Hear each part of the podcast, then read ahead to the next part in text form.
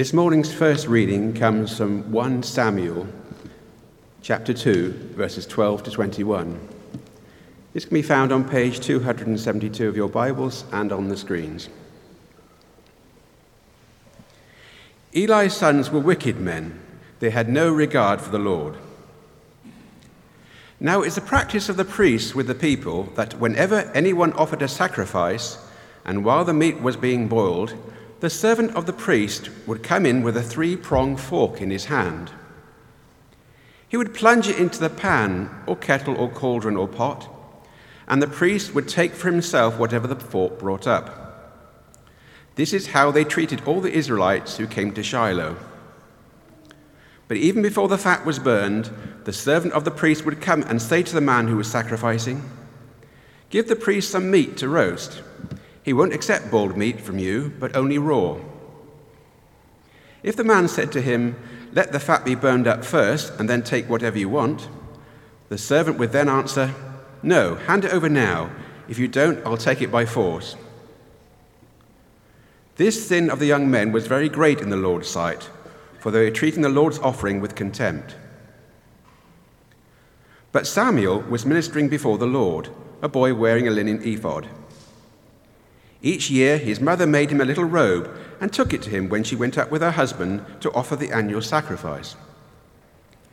Eli would bless Elkanah and his wife, saying, May the Lord give you children by this woman to take the place of the one she prayed for and gave to the Lord. Then they would go home. And the Lord was gracious to Hannah. She conceived and gave birth to three sons and two daughters. Meanwhile, the boy Samuel grew up in the presence of the Lord. This is the word of the Lord. Thanks be to God.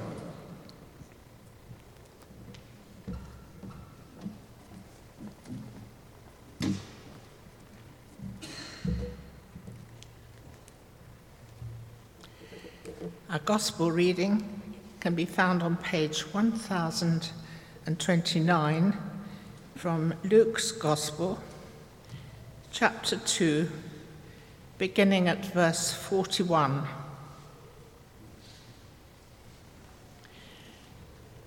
Every year, Jesus' parents went to Jerusalem for the feast of the Passover. When he was 12 years old, they went up to the feast according to the custom. After the feast was over, while his parents were returning home, the boy Jesus stayed behind in Jerusalem, but they were unaware of it. Thinking he was in their company, they travelled on for a day. Then they began looking for him among their relatives and friends. When they did not find him, they went back to Jerusalem to look for him. After three days, they found him in the temple courts, sitting among the teachers, listening to them and asking them questions. Everyone who heard him was amazed at his understanding and his answers. When his parents saw him, they were astonished. His mother said to him, Son, why have you treated us like this? Your father and I have been anxiously searching for you. Why were you searching for me? he asked. Didn't you know I had to be in my father's house? But they did not understand what he was saying to them. Then he went down to Nazareth with them and was obedient to them. But his mother treasured all these things in her, in her heart. And Jesus grew in wisdom and stature and in favor with God and men. This is the word of the Lord. Thanks be to God.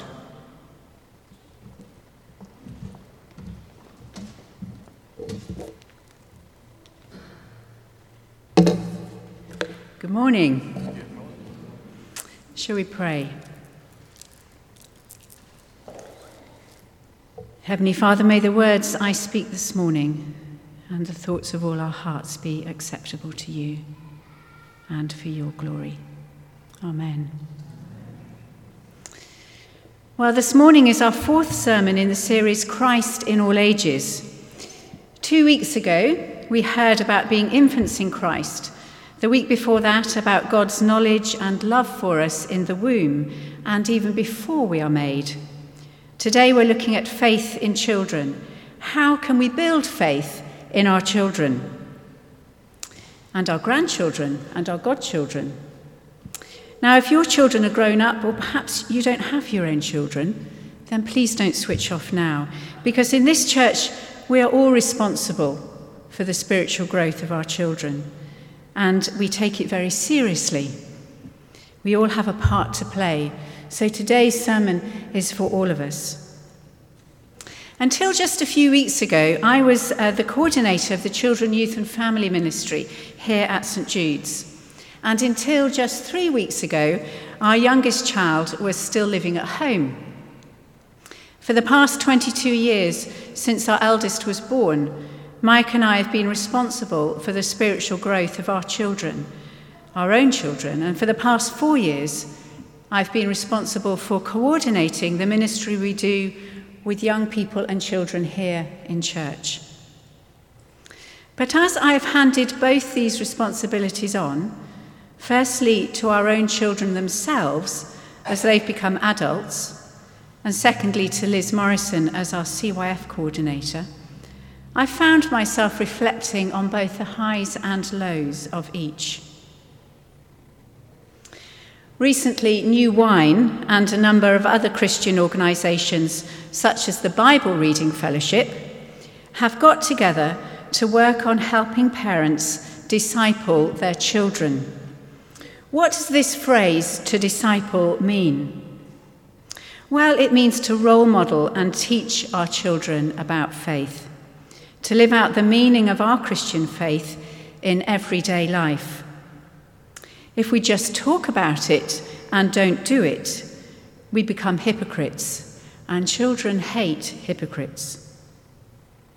New Wine did a survey of parents at a recent summer camp to try and find out why while many children are being taken along to church in their childhood, the majority of these children fall away from church once they leave home.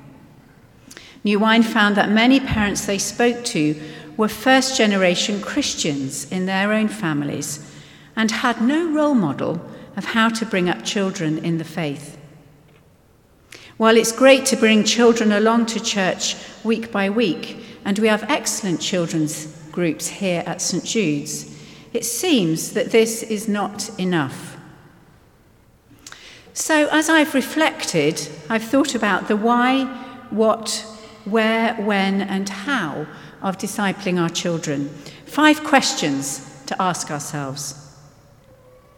Last summer, we had two wonderful celebrations when five children here at St Jude's from two different families chose to get baptized two in a pool in the garden and three in the sea. Many of us attended both occasions, and there was a real sense of joy and celebration at those as these children chose faith in Christ for themselves. We love it when that happens. Now, I hope that belonging to our church family and seeing faith lived out in all of us played a part in that decision for those children. But I suspect that the greater influence was their parents and seeing faith lived out at home. So, firstly, why? Why do we want our children to grow up and take on the Christian faith for themselves? Why is it important to us? We all know that children are like sponges and will pick up the influences around them without us even noticing at times that that's happening. I'm sure many of us have felt embarrassed when our children have come out with things in public that really were not meant for public ears. So, why is our faith important to us? Because we believe that a life lived out with Jesus Christ as Lord is the best kind of life with the best purpose and future. If our Christian faith permeates our lives, it will inform our decisions, our life choices, how we use our money, what we teach our children about love and care for others. Our children will absorb that and even if they can't articulate it, they will learn that Jesus is important in their family. Do your children know that? Do your grandchildren know that? Do your godchildren know that Jesus is important to you? In our Old Testament reading, Samuel, Hannah's son, was growing up in the presence of the Lord. We read this in verse 21 of chapter 22. He stood out from the other young men who were acting disrespectfully, and we're told their sin was great in the Lord's sight. So, what made the difference in Samuel's life? I think it was his parents. Samuel's parents' faith, Hannah and Elkanah's faith, and their respect for God made a difference to Samuel. But maybe you don't know where to begin with all this faith stuff for yourself. You'd like it for your children, but you don't know about it for yourself. Or perhaps it's a long time since you've really thought about it. Well, as we were hearing earlier this morning, we do have a number of groups here at church where you can spend time with others exploring faith and finding its relevance for everyday life. From Discipleship Explored to parenting courses to life groups for all ages, to connect our women's groups. Get linked in. Doing this faith stuff with others is much easier and more fun and encouraging than trying to do it on your own. Secondly, what? What do we teach our children about faith at home? In our New Testament reading, Jesus has clearly been taught about faith at home. For starters, we know that God chose Mary to give birth to Jesus, and that he also chose Joseph to be Jesus' earthly father. And he will have had good reason to choose this couple. They were full of faith and committed Jews who would have known the scriptures and taught them to Jesus, bringing him up in a community of faith. God knew what he was going to ask of Jesus in the future. And he knew that Jesus needed parents who would teach him to love his heavenly Father. Jesus needed this faith for all that he was going to do in his Father's name later in his life. I wonder what God is going to ask of our children. How are we equipping them for that. As part of a community of faith here at St. Jude's, we can follow Jesus' parents' example, where we see them joining with the annual pilgrimage to Jerusalem for the Passover feast. How are we joining in with our community of faith here at St. Jude's? But none of that, however, stopped them from being hugely anxious and cross with Jesus for separating himself off from the crowd and doing his own thing. Typical young teenager, you might think. Jesus, however, had other things on his mind. And as confusing as it was to his parents at the time, they returned home, we're told in the Bible, where Jesus is obedient to them and grows in wisdom and love for God over the coming years. Jesus needed this faith foundation. How are we putting a faith foundation in place for our children so that they will be equipped for the now and the not yet of their lives? Well, practically, we can begin to equip our children with faith by modelling our response to others in the home as a witness to our faith. Do we show love and respect? Do we speak respectfully to each other? Do we speak respectfully of friends, of their teachers, of our church and its leaders? Are we prepared to compromise, or do we always want our own way? Do we say sorry and show forgiveness when we've had an argument? What do we model about attitude to others and choices we have to make? And what are these choices based on? If we want them to be based on biblical truth, are we reading Bible stories to our children and praying with them? Are we spending time with our teenagers, listening to them and discussing with them? We can tell you about suitable children's and youth Bibles and other helpful books and courses if you want to know more about this. So, we've looked at why we teach our children about faith, we've looked at what we teach them. Now, thirdly and fourthly, where and when are we modelling faith to our children? Certainly, I hope, at church. It's relatively easy to be a Christian at church.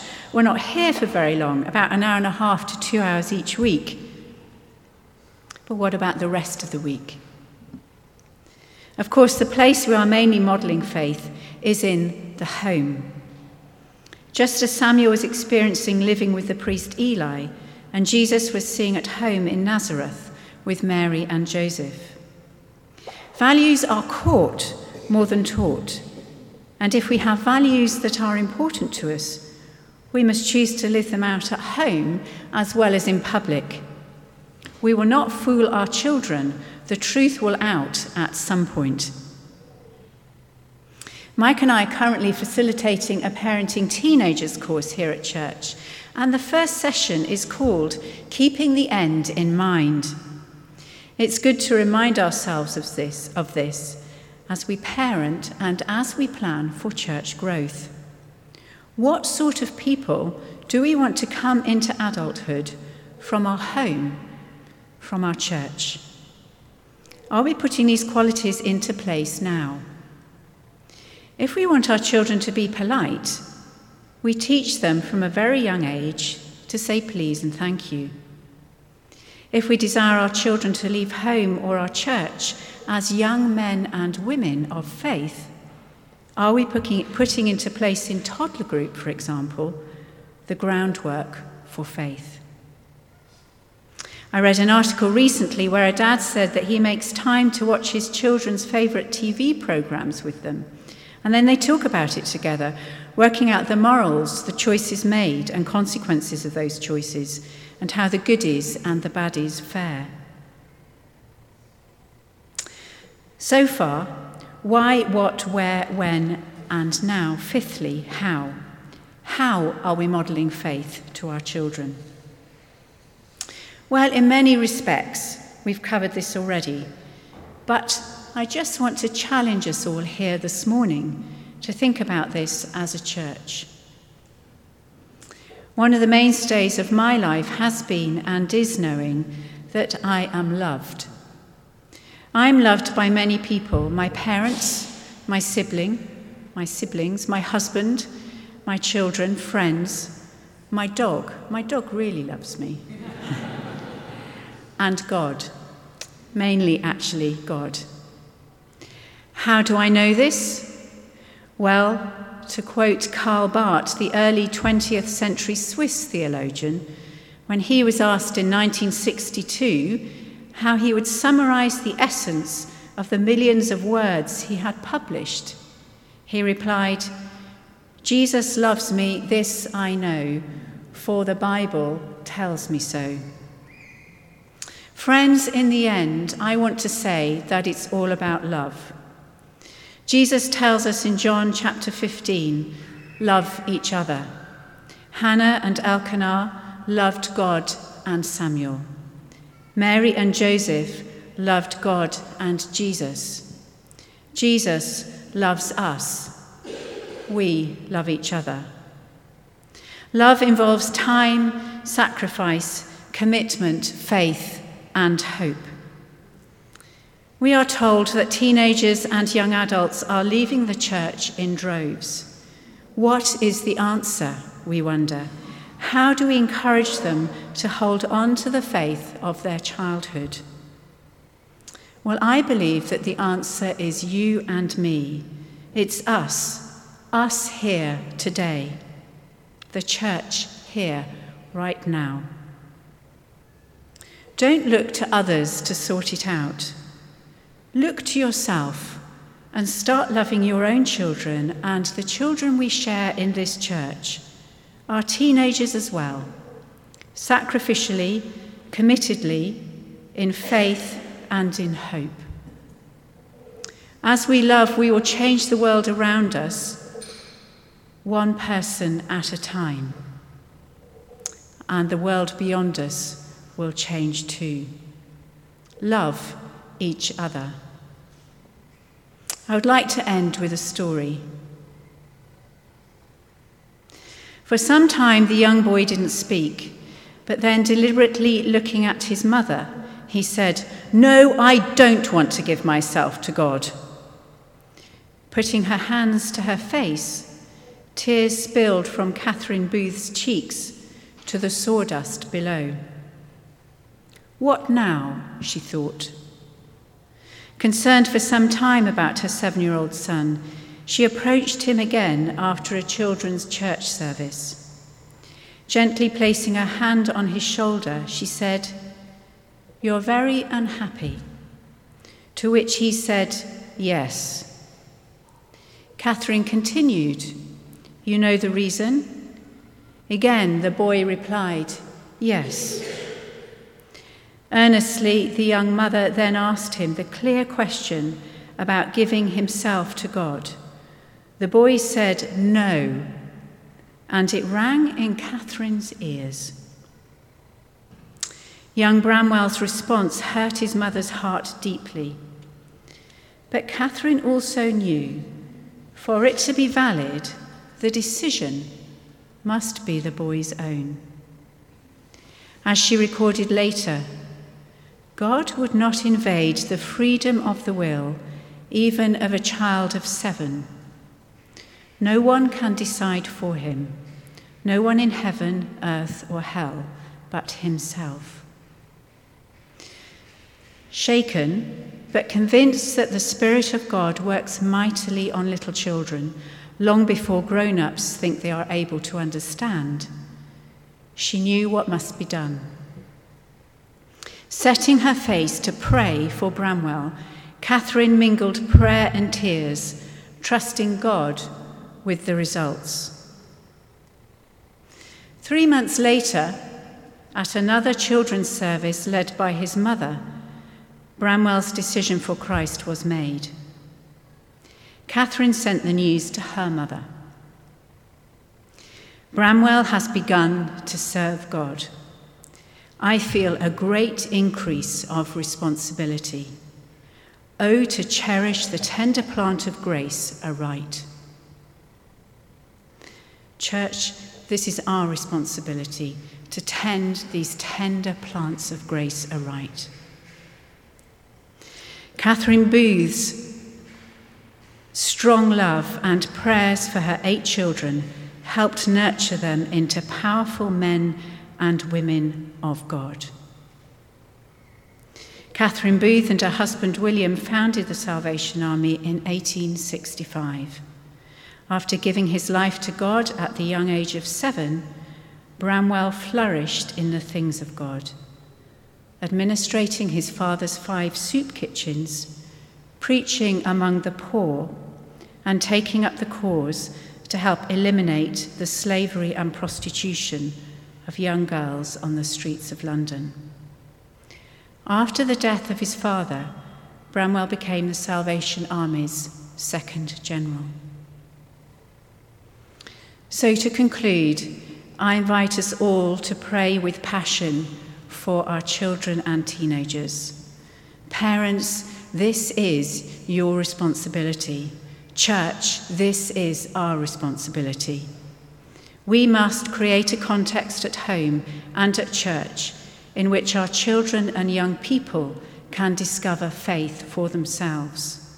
Friends, let's not fail them. Will you do what it takes to help raise a generation in faith in Jesus Christ? Let us pray.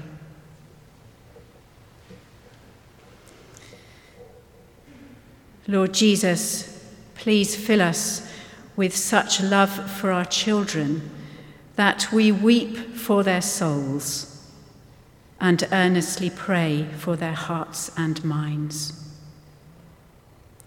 Do not let us shirk our responsibility to them in apathy and busyness. Stir us up to love wholeheartedly so that we might see a generation restored and not lost to your eternal love. In Jesus Christ we pray. Amen.